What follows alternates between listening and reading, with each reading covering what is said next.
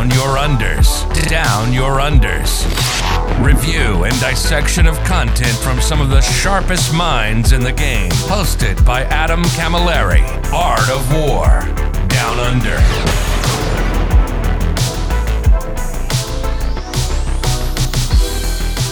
Hello, ladies and gentlemen. Welcome to this uh, un- uh, very anticipated, not paying dividends, not too excited about an episode of the Art of War Down on the podcast. It is episode 116. I am joined by the incomparable, the wonderful Matt Robertson from the UK. Hello, mate. Hi, mate. How are you doing? Thanks for having me on. Uh, thank you for coming on, man. It's been my great pleasure to welcome you on the show. 2019 uh, Team England WTC member. Therefore, you do have one of those spicy WTC wins under your belt. Do you have a couple of other podiums as well? Yeah, there's a few over the years. It's just stashed away in a box somewhere.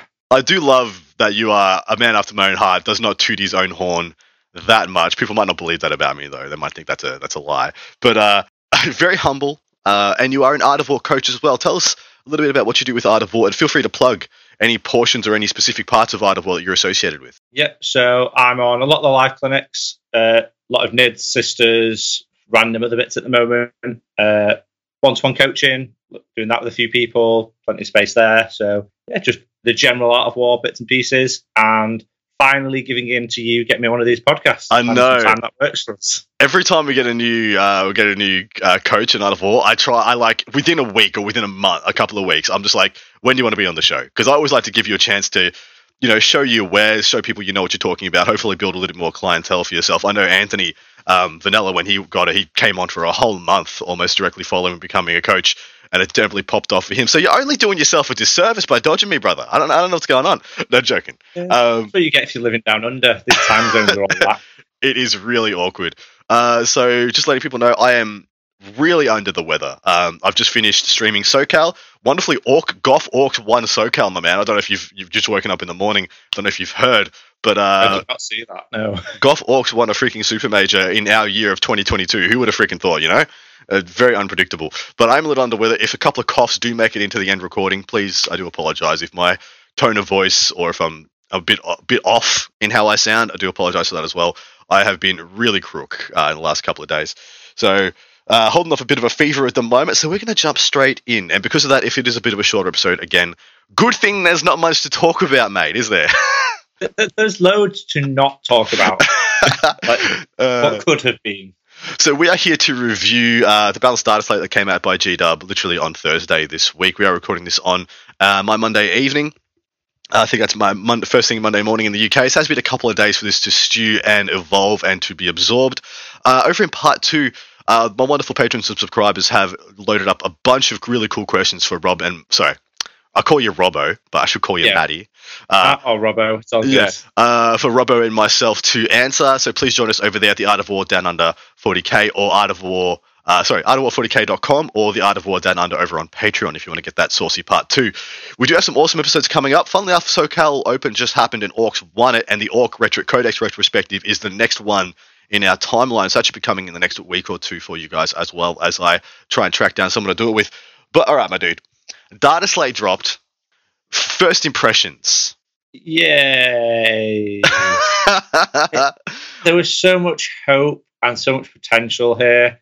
And I feel like they fixed their 55% and then didn't quite work out what's going to now be 55% potentially. they did this with no foresight. They they're like, well, let's we're looking at the problem exactly on our doorstep, which is why a lot of people have thought this is just a, a stopgap because they're expecting to do most of the work in chapter approved in a couple of months, or other people are saying, well, they're not going to bother doing much to the game now because 10th edition's around the corner. We don't know that for sure. 10th edition could be still be you know two years away for all we know. I mean, I think I personally think that's unlikely, but this was the lightest touch freaking possible, right? Yeah, I, I think the bits they did are okay. Some of the bits they did are why. A lot of it is the bits they didn't do it are like uh, that they could have made like three or four of the little changes here a very very like decent change as it is it kind of yeah Yeah, yeah. So I likened it to Uh, you're at a candy store. Do you know when you go to those candy store? I know you probably got them in the UK. They've got all the different lollies. You can walk in. You got your little, you got your little shovel and your little bag, and you fill it up as as well, and you pay for by weight at the end.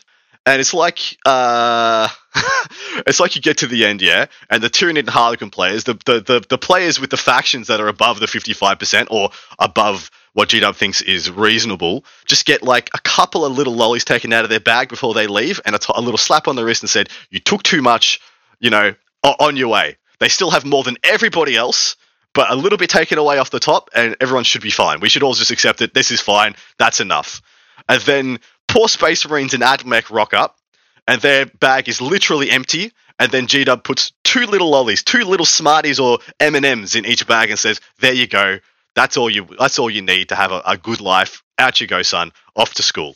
Uh, that is literally the analogy I have. It's like remember when remember in Willy Wonka, the first one, the good one, when the the Candyman's in there with the Candyman song happens, and he's got all these kids, and his kids are just chomping down. All the rich kids are just chomping down on on lollies, and then Charlie Bucket comes in and has to pay for his chocolate bar. Space Marine players, AdMech players, you are the Charlie Buckets of our world. Congratulations. what amazed me with that was the video they put out with it as well. It's just like, okay, so the problem with Marines is a lot of first players armies. That's why it's a low win rate. I get that to an extent. There are a lot of players who go to events just to go to an event every now and again. We'll turn up with their Marines, just have a bit of a laugh with some mates. But then there's a lot of players who play Marines a lot and do. They put effort in. They played it for years, and they're still not quite up there either. So like- I do get they will be dragged down a bit, but not quite to the extent where they're at right now. Their book does need some love.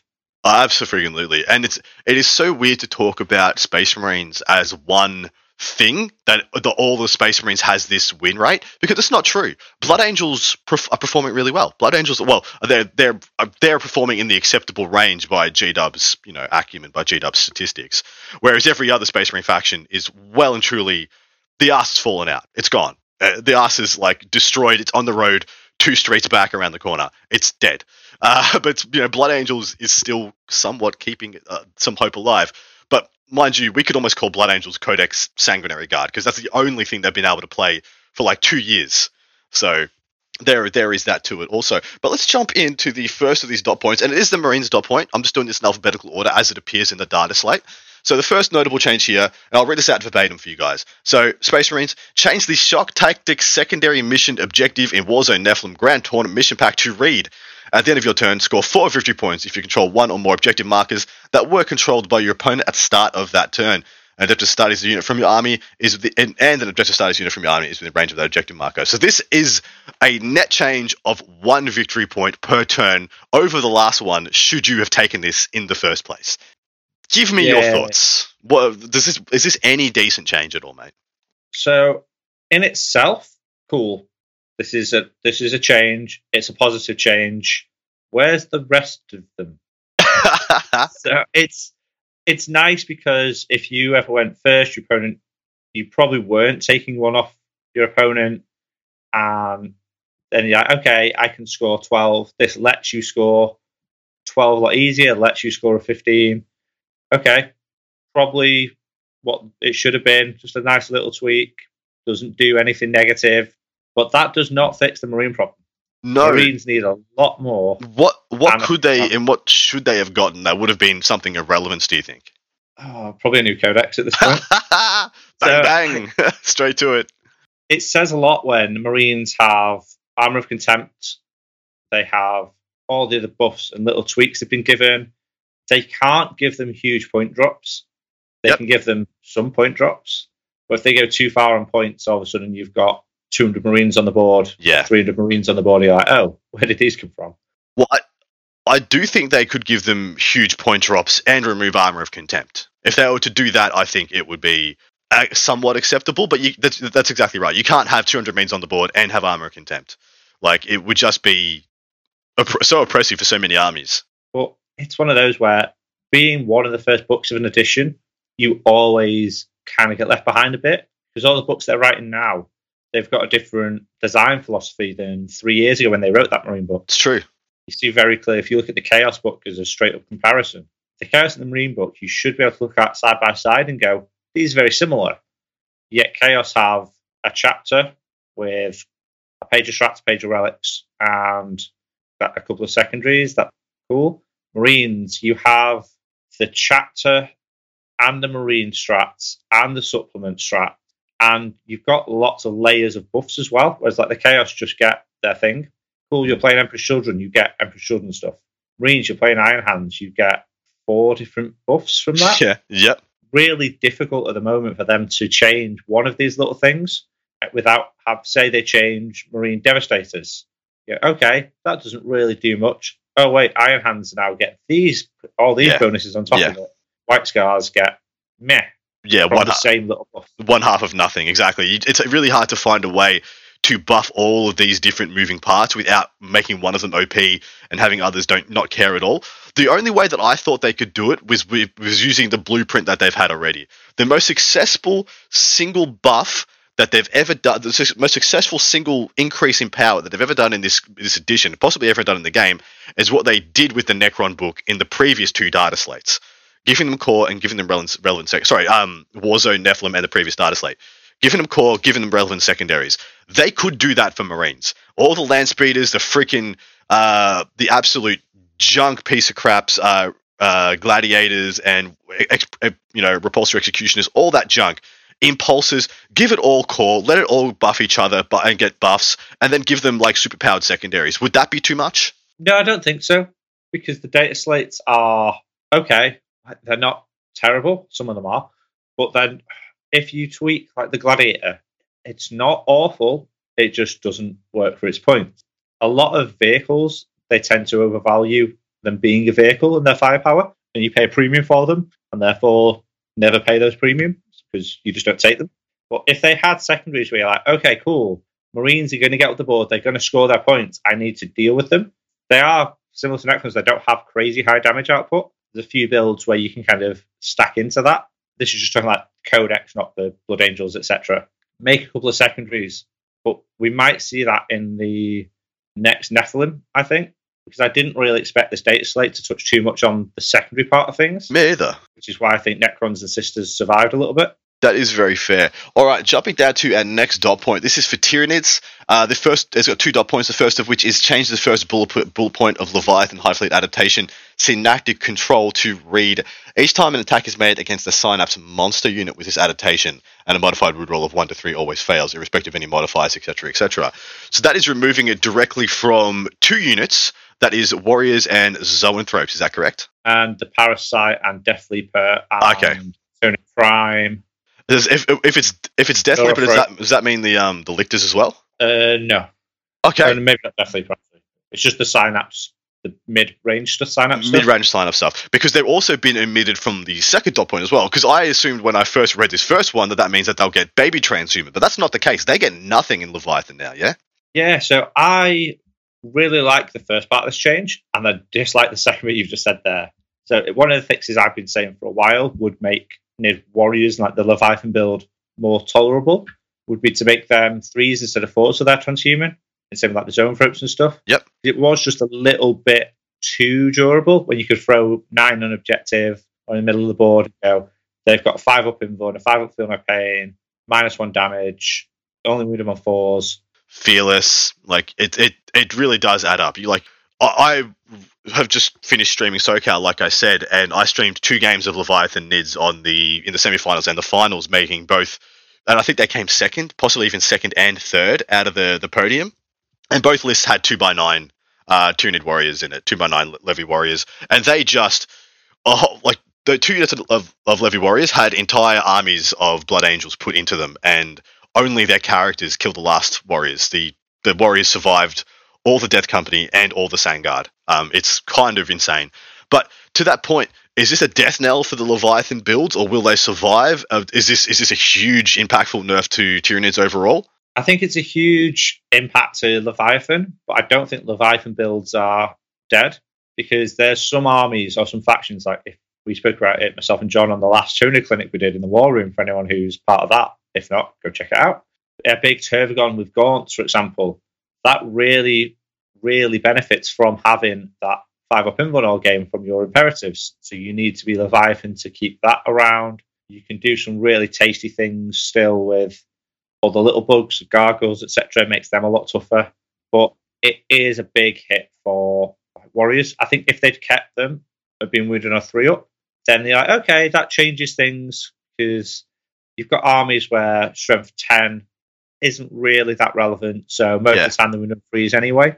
Yep. It's just stuff like you said, Blood Angels. If they go in with strength six, wounded on twos, because they get plus one now, you're like, oh, oh no, that's really going to hurt. It's a They- huge thing. Yeah, they shred them, absolutely shred them now. Um, things like Repentia do a great job also. Um, Well, Repentia would be the same either way if they kept oh, the that, three that, that is true. That is exactly right. unless they have the uh, superior within range. Um, But stuff like Helverin, damage three, plus one to wound, oh, actually, actually, yeah, yeah. Bastard's Helm, uh, That's Helverin Helverin, is a monster into him Right. now. Oof. Warriors now. Um, so the second dot point here reads, uh, change the first bullet point on the Reaper Obliterax relic to read, each time an attack is made with this weapon, if that attack successfully wounds the target, the target suffers one mortal wound in addition to any other damage to a maximum of three mortal wounds. This one I think is a almost a nothing change. I think the Reaper Obliterax still ubiquitous, Flyrant, gonna take it. One of the best things in the book. Doesn't matter. Um, but what is your take, mate? So I really hope everyone plays this as it's intended, not as it's written. Whereas not each time an attack is made, Ah, attack yes. only does one. yes. So if anyone tries that, just Uh, give them a slap on the wrist. It's, yeah. it's obviously not what it should be there. I, Uh, I like this change. I think it's fine. The Reaper, you probably still take because it's still a really good melee profile. You still want a Hive Tyrant for that threat of jumping out and back. And this just makes it so the mortals are a little bit on top. You can't guarantee going into a big Imperial Knight, for example, going extra attacks and just knowing you're going to do five mortals just to finish it off and run to safety. You can't do that anymore because you're going to do three. If you don't kill it, you're then stuck there. You won't kill 10 guardsmen It's likely true. anymore. Yep, yep. Or five mortals from the Reaper plus your five attacks and your little claws would probably finish them off. Now you're like, ah, okay, that 10 guard squad is a little bit annoying because you don't want to get caught in front of all the guns, etc. Unless it's later on in the game, you're not too bothered. So it makes it enough of a change that it's not silly oppressive. But when you still get, you ignore caps, you've got your extra mortals on there and no feel, no pain and stuff. It's yeah, it's it's good. No feel, no pain is really tasty still. You'd potentially consider more claws instead, but I still think the Reaper, especially on a Flyrant, is Yeah. pretty tasty. See, to me, this is a nothing change because it didn't address what I think the problem was was the fact that you had a Flyrant that could overrun uh, so so often, and you just get instead of it being like a one two use weapon in your arsenal, it becomes a three four five use weapon in your arsenal. Um, I really wanted changes to how their bodyguard worked. It, was was the cl- the cleanest thing I could think of to change the Flyrant without killing overrun for the rest of the army was to either make the overrun not work on monsters, e.g., he doesn't get overrun at all, which I think is a bit too much, um, or make it one use only for Flyrants or something like that. But I thought the cleaner change was to make uh, Tyrant Guard work like uh, shield drones, as in you can shoot the Flyrant, you just have to shoot the Flyrant through the Tyrant Guard, which means that it's not an in, this invulnerable piece that you can just keep reusing, reloading as long as you can position your Tyrant Guard well. It's invulnerable. Um, which is what I thought was oppressive about it. Because you can overrun all you want and reposition, but it's the fact that it's untargetable is the bit that makes it oppressive and feel bad to people. I'm totally fine with the Flyrant killing just about everything it touches with the Reaper Obliterax. Totally acceptable. It should do that. It's a freaking Hive Tyrant. Uh, but yeah, the, the bit that having, like, when it's been removed from just about everybody else in the game, the bit of it being untargetable, I, I, I want the Tyrant Guard to do something and to be worth taking, but to not make it just turn off its ability to be shot anymore. Because that's, that's it's been removed from a lot of things in the game. But the fact that the Flyrant still has it seems to be the bit that people um, I've heard people struggle with, as in like in their brains be like, I can shoot it, right? Wait, why can't I shoot it? Why does that work like that? That shouldn't, yeah. But anyway, um, does this is this going to knock Leviathan down the pegs? Is this going to change that fifty six percent win rate that they have on the GW metrics? Which going to be quietly with you, I on on what I consider vastly superior statistics, it's closer to sixty percent, if not some weeks more than sixty percent. Yeah, so I I wouldn't change the Flyrant too much here, like you were just saying. Uh, there is another change I would have considered, which would have been make the synaptic link deniable from the end point of the chain. So you don't just have this caster sat at the very back yep. of the board casting all game. My problem would have been if they'd have done, say, one or both of those, as well as this Leviathan change. It would be dead, yeah. Uh, again, you don't want to hit a book too hard. Like NIDS, they changing the Leviathan build is huge. That's a big change. You know, so now that army's playable, and I think a lot of people will switch to Kraken potentially. What I found with Kraken, even when games are heavily in your favor, because you're not just going, here's a block of models, duh, can you deal with it? You're moving up, you're shooting, you're charging, you're having those interactions with your opponent. So even when you're dominating the game, there's still your models are dying, stuff moving around the board. You're still playing the game, and your opponent's interacting, and stuff's happening for them. Yeah. So I think that's a win on that side of things, like the player interaction side. And I do think Kraken does have tough matchups as well, especially in the meta at the moment when you've got so much combat or anti-combat running around. Yeah. Because they don't really have a lot of the shooting firepower.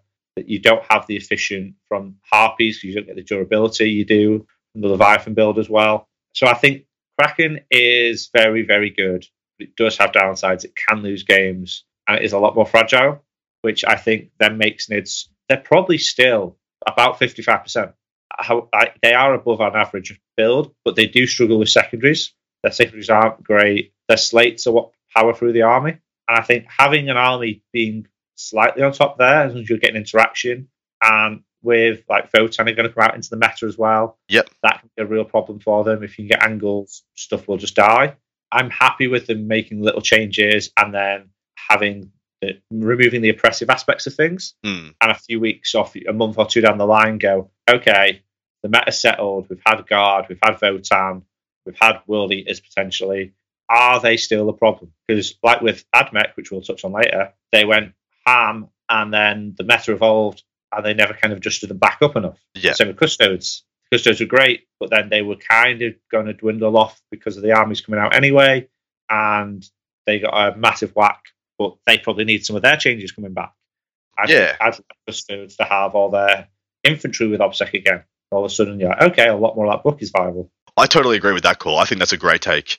Um, I also would like to see them be able to use their stratagems multiple times on infantry. I think it's totally fine um, that they get to use them once on you know big units of bikes and stuff like that, or you know they're not locked to not vehicles, having the no rerolls, etc. But uh, I would love to see them be able to use them on, on infantry again. Um, So especially when you've got half, you've got half as many CP. you got exactly. you've got half as many CP. It's not like we. Were, it's like it was in the in the, was it Knockment? Yeah, when you Yeah. had when you st- you could start with eight CP and you'll be like, well, there's this is all just going to be you get no rerolls, and then if you get no rerolls, you can't kill, you can't win the game. Um, so that stuff is gone. So jumping down to the next one. Oh, sorry. Lastly, on Leviathan, I love what you said at the start, and I, I'm remembering to come back to this. I don't think Leviathan's dead at all. I think the Unga Bunga Oops All Warriors build is dead, and I'm happy to see it go. I'm never going to miss it. I hope no one else will either. But one unit of warriors makes a lot of sense still for Leviathan because you can keep it permanently five plus invuln, keep it catalyst, and it's still incredibly durable for the points. Um, Yeah, I'd be tempted by a couple of fives instead of one nine now yeah, yeah, because you get cheaper minus one damage, which could be exactly. Yeah, a lifesaver. and it gives you the imperative. It gives you the imperative for when you need it, and then Gargs and Termagants go with the rest of the points uh, for your for your troop slots. I I, I think Termagants are getting slapped on. I've played against uh, into a unit of thirty um, Termagants recently, and it was oppressive. They were so hard to kill. They were more Oh. annoying to kill than than the warriors, to be honest. So you massively underestimate what you actually need to get into them. Exactly. Like, oh wait, they've got five up No Pain. hmm Oh, oh, I had five up Invuln. So most of my damage does nothing. Like, I think a fully buff Flamer Scrub works out that they kill sixteen. yeah, it's yeah, it's actually crazy. Um, and then gargoyles, you know, doing all the shenanigans as well. I really love gargoyles. So jumping down to the Harlequins, change the second bullet point of the Blaze of Light Light Saedath characterization to read. Each time a unit with this characterization makes a normal move or advances in your movement phase. In your following shooting phase, the unit counts as having remained stationary. This does not apply for units embarked in a transport. What does this realistically change, or how does this change uh, the current light builds? And what's the what what was being used in those builds that now can't be? Well, this is another one where GW forget they've FAQ'd things because there is an FAQ saying if a transport made a normal move, advanced, fell back, or remained stationary, which your transport has in this case, BAT units are considered to have done the same when they make ranged attacks. So, if technically, if oh, same with the Reaper, you need to read this as intended. Yes. Because if you advance a boat, the unit from the Rare Rules FAQ gets the same remain stationary benefit. So it actually changes nothing, which is the obvious intent is if you're advancing a boat, the troop is not shooting. Yes. So let's go with that. It's all fine. But it just kind of shows that the people making these changes are going, yeah, this is what we want to do, and not fine tooth combing. Are we doing this 100%? Not Yeah, proof checking, not having that full understanding of it's the 10 different places they've put their rules to Mhm. check them all. it really shows the bloat on this edition. The absolute insane amount of bloat that the rules writers at GW just have no idea the stuff that they've written at times. Um, so yeah, break down what has this has changed for for Harlequin players out there. What has it changed for the light builds and how they are being used? So if you've got eight boats, nine boats with two fusion, two neuros, and a grenade, because the fifth guy doesn't have a pistol in my mind, Mhm. then you're basically a six inch less move, which a lot of people straight away have just gone, why play light? Because if you can't move 22 and fire your pistols anymore, you can move 16 and fire your pistols in Twilight. We won't talk about Dark, we'll come to that later. Um, so, okay, the light buff now, they've already nerfed your uh, only, only hit on fours range. They've already messed around with Mirror Architect. They've done a lot of changes to Harlequins. This kind of just makes you go, okay, so Twilight gets more CP Mhm. and you lose the strap, which the strap from Light being able to move something is very, very, very good in certain matchups. And it makes your opponent really have to factor in and worry about stuff. In some matchups, it's just nice. But a lot of people are saying, go, okay, light is just gone because you can do the same firepower range now. I think there's a lot of boards where you might want to go 22 inches with a boat. Yep. And just have it shoot in or to get from piece of terrain to piece of terrain. GW terrain style, as we've seen Jack do very well recently. Yeah, Twilight's fantastic because you can't be shot. There's just too much terrain there like a WTC style, I'd still probably go with Twilight now because you get the extra movement and consolidate piling tricks, you get the extra attacks, which are great. But all of a sudden, if you go into, say, UKTC, or if you're at potentially some of the boards at LVO where there are bigger gaps between pieces, the board's not as full of terrain, you don't want loads of big troop units because they'll get caught out moving from piece to piece. If you're going boat heavy, you may as well. There's arguments for both if you want to be able to move 22 and shoot your boats because you need that extra bit of movement to get from terrain piece to terrain piece, still going to be really viable. If you don't need that extra six inch, but that's one way you have to know your terrain maps and spend a bit of time measuring it out, looking into it in detail beforehand, then Twilight gives you the extra attacks. Probably the way to go now. Totally agree, dude, and very well broken down. You you yourself, I think the last time I saw you prior to WTC was at Adepticon when you were playing all the Void Weavers, like the, the week or two after Harlequins had really hit the meta. I was a bad person, okay? You were, you were. How'd you do at that event? A second. Yeah, you did pretty good. So- It's so it's fine. Being bad pays at times in in in ninth edition. Uh, I see this as pushing Harlequins almost where I think they were better off going anyway at the moment. Uh, like you said at the start, uh, a lot of the game is in merely grindy trading shenanigans, and Twilight just have a lot more of those. Um, all the CSM and all the demons hitting the meta, I think Twilight plays into those matchups a lot better than Light does. Um, Light doesn't get killed as much, as in you know they have to negotiate the boats, but the units that get out are nowhere near as threatening. So I think it's it's you know one half here, half a dozen the other. I don't actually expect Harlequin's win rate to change that much either. I think they'd to stay around about where they are now. Yeah, I think they'll just change a little bit, and they're a little more fragile because you don't have the boat's protection. But there's a lot of other tricks you can do there. But I do really wish they'd change dark as well in this. I wish they dark. yeah. Slap on the face. Uh, I don't know I- why they killed Dark. I know why, but I don't like how. Well, tell tell tell everybody why. They may not know. So dark, as the book is, you just fight on death, and same with like Bile at the moment. It's incredibly powerful because any combat unit you've got going in there, going in and you go, cool, I can fight you. Oh shit! Like my, one of my mates locally had it was actually quite a terrifying uh, list. Was just ninety dark troops with three shadow seers running around. Yep. So it's all minus one to wound, and it was all fight on death. And we looked at like, okay, you put it in front of a Tau army, and I think a Tau army with like 20 burst cannons kills 15 of them. And you're like, oh. And then it hits you because it just moves and advances up the board and just covers the board. And sadly, that doesn't work anymore. But what they've changed it to is on a four up, once a model dies, the enemy takes a mortal and a maximum of six, which is like cool. If you're running a squad of five, you maybe do three mortals to Maybe. something Yeah, versus having 25 attack. yes, it's. I mean, they they they didn't even give it a reasonable alternative. They absolutely killed it. They absolutely killed it as, as a viable competitive option. Um, I'd love really, down a four up, you fight on death. Yeah, four up Same fun on like the Marine banners, etc. Just like, and I'd love them to change file to that as well. Yeah, do fight that. and then and then like if- like Yeah, and then if you if you make it that they can you know fight on death even if they're fought, I wouldn't I wouldn't hate that either because it's still only a 50-50, but it still might be too much depending on the size of the units and I'd have it if it hasn't fought already. There you go. Just Uh, like I don't like things fighting twice or three times unless it's like a one-off niche little thing. To have an entire army fight, being able to fight and fight twice is probably a little That's fair. tasty. I mean, but how often are Harlequins you know not killing what they're hitting? But it, it, it, fair enough, it does cover for aberrations in rolling. It just eases all the eases all the curves and all the the, the dice rolls. All right, so jumping down to Admech, Admech had uh, nothing added and everything removed, uh, which was it sounded impactful. It sounded so glorious to be like, uh, we, the benevolent leaders of GW, have redacted all previous nerfs from AdMech. Yay, praise us. Um, in reality, all that means is that they've changed the nerf on enriched rounds for Vanguard from wounding, auto wounding on fives to hit to now back to what it is in the book being on fours to hit. And I believe Lucius, the Lucius um, trait, that being um, you get plus one save against Rend 1, now stacks with cover and by extension Shroud Psalm. Is that correct? I believe so. Yes, I think my problem with AdMech is you go back to their heyday. and You're like, okay, we can take three to six planes if we want to. We cost about three points a model. Great. Now they've had two sets of point changes.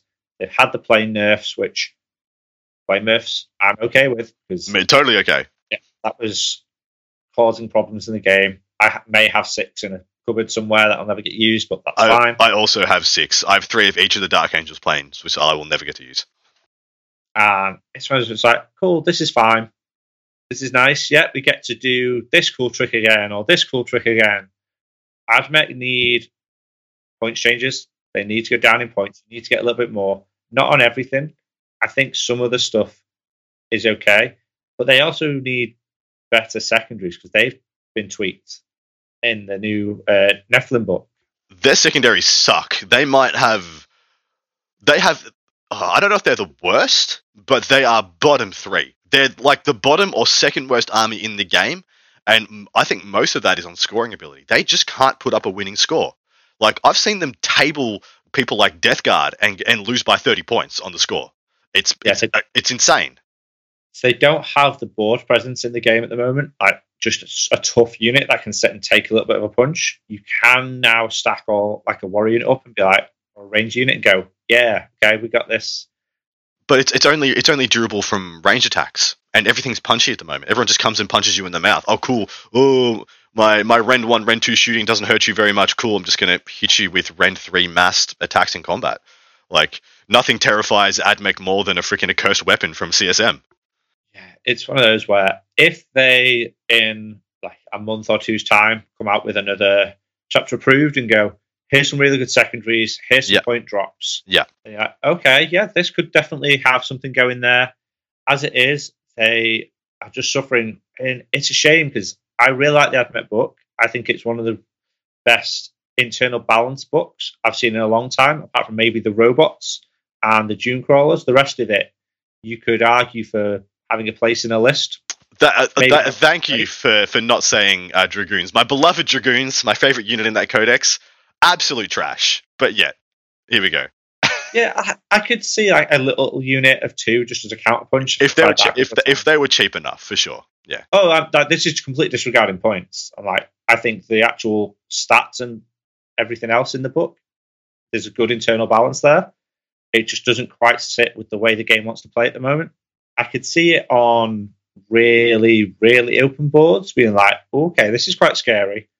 But because the game, for its betterment, is now played on a reasonable amount of terrain, and maybe that's why melee is becoming a bit too prevalent. Maybe you need to take away a little bit. But I just think it's the state of the books that have come out recently, comboing with that nicely. Well, we'll really know when Votann and Guard hit the table. Traditionally, you know, Guard being a very shooty army. If neither of those are able to gain any traction, um, with uh, from what I can see, both having quite competent, if not powerful books. If they gain no traction in this meta, that's because they can't use any of their guns, and so we might need to look at that.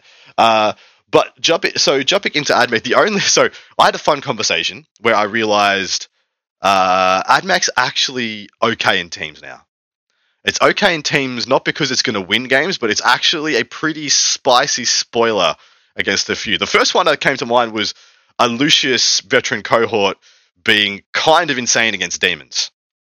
I Uh, can definitely see that. so in the auto, auto wound on fours enriched rounds from 20 Vanguard. In addition, you can take two up saves against flamers, You just like, cool, come, come get me. which oh can't, no, demonettes, demonettes, run away. Yeah, yeah. Well, you got you got Overwatch and Demonettes, right? uh, but yeah, I thought that was quite cute. So people playing AdMech, maybe that's where you reside now.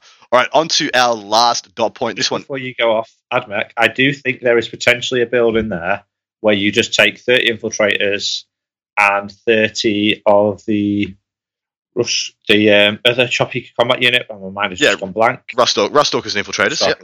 Yeah. And you you just infiltrate them all up the board. And So you have all in 60 people. models nine Yeah. inches away from uh, the start of turn one. And And just like, cool, am yeah. I going first? yes, I actually love the idea of that. That's actually pretty cute.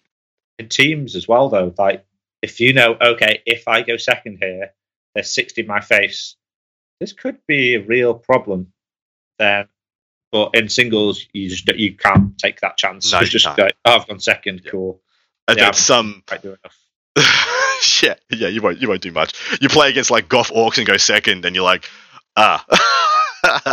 i tried 47 of my 60 dead turn one. Uh, all right, jumping down to Necrons. Uh, add the core keywords to the following selections of data sheets, Canoptek Wraiths, blah, blah, blah, all the other stuff, everything, everything, everything, with the exception now of character vehicle data sheets. So this is exactly changing two data sheets, yeah? um yeah i don't think the weird big Cryptek model has vehicle Yeah, you know, that's- it looks like the same size as some of them so it is a change in the data sheets for the Silent King and for the Canoptek, uh, so Catacomb Command Barge, who now both lose the core keyword. Is this a dramatic change, do you believe? Uh, I think it is to a degree. I, I'm glad the Silent King no longer has it. I think that was just a little bit much, made him a bit too much of a wrecking ball for his points. Losing it on the barge hurts because he was a very useful piece to a lot of the Necron secondaries, but I'm okay with that. It's not like a, oh no, that model wasn't crazy overpowered. He was a really nice buff piece. You may still take him in those lists, you may not. The main problem I have with Necrons is their secondary play. And it surprised me slightly to see the Marine one in there with that weird little change and not Crons or Sisters because the Necron secondaries just need to tweak down a little bit to make them slightly slower in scoring, or maybe like a point on machineries, Yep, yep. point on maybe not get uh, as much on Purge the Vermin as easily. Yeah, I totally agree. I think all they all they needed was their secondary change. They didn't need this change. I'm not unhappy with this change. I think it's fine. Um, I think this is a this is a nothing change to be honest. I don't think this change is absolutely one half of nothing. If anything, maybe it just means we don't see the Silent King in every single Necron list, which is what we see at the moment. He's still probably going to make most, but just not all. Yeah, Uh, it's still a huge buff piece. And the Necrons have a similar problem to Marines in that they are an old book in this edition. They've had tons of little tweaks and changes, but they don't have a lot of damage. They have a lot of models and a lot of staying power in some aspects. And the Obsec everywhere is nice into some matchups. But in the meta at the moment, they really struggle into Knights. Emperor's Children is a really interesting matchup. I think GSC have a good game into them, which is weird. But there's a lot of things that can play this Necron army. It's just if it scores all of its points by turn three, some armies just can't handle that. So I think just slow it down a little bit, make it turn four, or sneak it into turn five when it's getting its points, and then the factions can play against it, not just the top ones, without being too big a hit and changing the slates around too much. Yep, totally agree with all of those statements. And um, so this is this is the issue with um, GW's metrics, what they're using it from. It's perfectly highlighted by the Necrons. On their data, uh, Necrons are a fair and reasonable army. They're, they're like a 50, somewhere around the 50% win rate. So they, they're exactly where GW wants them according to their metrics, which is fundamentally incorrect. Um, I think they have a Marine new player problem as well. Like, not to kind of disrespect anyone out there playing Necrons, but I think Necrons can do really well. But everybody, because the start box this edition has a Necron army, so it's not uncommon to a lot of events I go to or see from around the world where players have Necrons that maybe it's their first event, maybe they don't go to many events, a bit more casual player, so they're not getting that same win rate, which the book is capable of, just by virtue of not being that kind of player. And then that averages out and takes some away from the guys who are doing really well at the top with it. I have, I have. There are many amazing players in Australia and around the world who I have never seen uh, get 100 points scored on them. Never, nowhere near. I've never seen people get 20'd. Some of these guys I've never seen get 20'd on the, the WTC metric system in their lives until this Necron book. Well, sorry, until these Necron secondaries. Because that's exactly what it is. It's not the Necron book, it's not the Necron points, it's just the Necron secondaries. And they're putting up hundreds on the best players in the world. And the best players in the world are like, well, my army only has secondaries and a, a play line, a line of play that gets me 93 points. And so you lose. Yeah. uh, Sean Nayden, you know, case in point, Sean Nayden, possibly one of the a, a goat contender for one of the best players of all time, uh, got 100 points scored on him um, by a very good, a very good player, Marshall Peterson at SoCal. Uh, Sean got 40 points to 100. You know, absolutely ridiculous to see Sean get 20'd ever by anything in the history of his life, and uh, absolutely nuts. They just pin you and go, "Cool, we're you're going to take four turns to kill us, and we've scored our points. So, oh no, we've got tabled. Yeah, it's fine. Yeah, exactly. Yeah, exactly right. It just I, needs a little tweak. The, the, the, codex is okay. Yeah, the codex is oh, well. The codex is the codex is a pile of junk, and it took them giving them the best secondaries in the history of secondaries to make them a relevant army, and they have. They've done a really good job making it relevant. And hopefully, a lot of players and newer players out there are finding Necrons a rewarding experience so why can't they do it for Marines? Which is their flagship, you know? This is their flagship freaking faction. Saying but as a Marine player, of course. If they give Marines, say, similar to Necrons, if you get, whereas Necrons get one of their abilities all game, you can pick one of your doctrines. Uh, doctrines to be active all game. That, that would that would be a thing. That's actually what I said. The fir- one of the first things I wanted them to do was to undo the nerfs they did to doctrines last edition, which was the doctrines last edition was you started in Dev Doctrine, and then you could choose to progress and just stay in the one you wanted to be in. Um, what that meant is that any army that had a Dev Doctrine uh, was good in Dev Doctrine was just better. Iron Hands was the best because they were just good in Dev Doctrine. But turn two, you know, White, White Scars getting their Super Doctrine in turn two, um, stuff like that would have been a great idea. You know, Raven Guard staying in Tactical Doctrine all game when they're plus one to hit and plus one to wound against characters, great idea stuff like that. Space Wolves being an assault doctrine all game, great idea. Like these are these are things impactful changes that would add flavor and nuance back into Space Marines. Um, but yeah, my issue with that is um, if you enabled one to, to be in one all game, it would just help Blood Angels more. I think. Yeah, it would just oh, give, yeah, more yeah. to the give more to the best, not change that all that much for like Imperial Fist, right? yeah, Fist like, yay, you brought a uh, fortification. Yeah. uh, I love that so Got much. This. So, my man, this that is the end of all the changes in the data slate, and we we padded that out. We padded that out, chat out pretty hard to forty five minutes. And on that note, we will wrap this one up. We're going to leave our discussion for what could have been from this data slate. Safe to say, I'm giving it a big fat F for a fail. Out of ten, I'd give it one. Robert, how would you how would you grade this as a as a document for the the great game of 40k? I'd give it like maybe three. I don't think it's a complete failure. I think it has failed some factions, but then it has made little changes that probably did need to be made for some of the top ones. And I think bringing the top ones help the mid, therefore helps the bottom to an extent because they have a little bit better game into them now. But yeah, there's a lot more they could have done here. And overall, yeah, okay, they, they tried. We got something. might, have been a, might have been a month late, and this, but we're getting something which is better than nothing. That's true. So, Although you've got to take positives from things. I do love G Dub being involved. I do love the the fact that they're they're doing and up until this point, they've been killing it. They've been doing a really good job. So this that's why I'm so hard on this one because I know they can do better. They've shown me they can do better. They've shown me to expect more, and so I will continue to expect more uh, until I get over it. Until they, they show me I'm, I'm a fool for it. So please come over and join us on part two. We're going to talk about what could have been, what should have been, and we're going to answer a slew of amazing questions by you guys, uh, my patrons and my subscribers. Thank you so much again for joining us. Robbo, you're an absolute gem. Please go over and get some coaching from Robbo if you do enjoy his dulcet tones. He's a pretty calm, chill dude. I definitely think he's got a great mind and brain for the game. How would you, if you were to give somebody a spiel about, you know, try and sell yourself, why should people get coaching for, with you above anybody else? And feel free to throw some shade on the other coaches in the in the meantime. One big bonus: I'm in the UK, so I'm not in the American time zone, which helps. And it's really interesting because a lot of the guys in the house, fantastic job, and Brad over there, and Antti, Scary, etc. It's very centralized meta at times, which is very interesting. Kind of looking at what's doing well in the states, what terrain formats are doing well in the states, what we've got over in the UK, because there's tons of like UKTC terrain over here, which is a very very different from GW style, which is played a lot in the states as well. And I will happily, as you know very very well, sit and talk 40k with anyone for yeah, hours.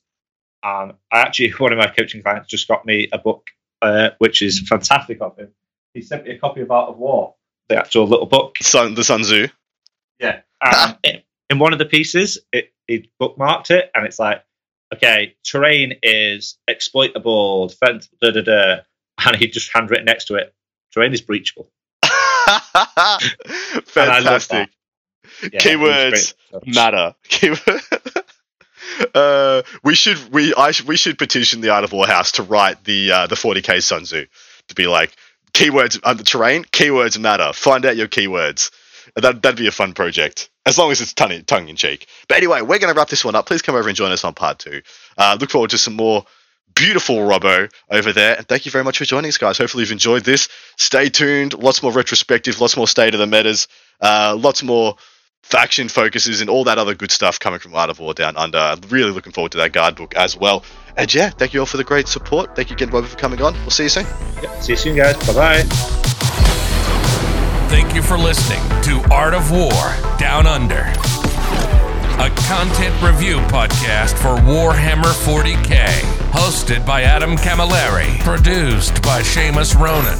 Enjoyed the show? Want your lists reviewed and the content you heard put into practice? Sign up to our Patreon and connect with us online or on Facebook. Just search for Art of War Down Under. Signing out from tomorrow.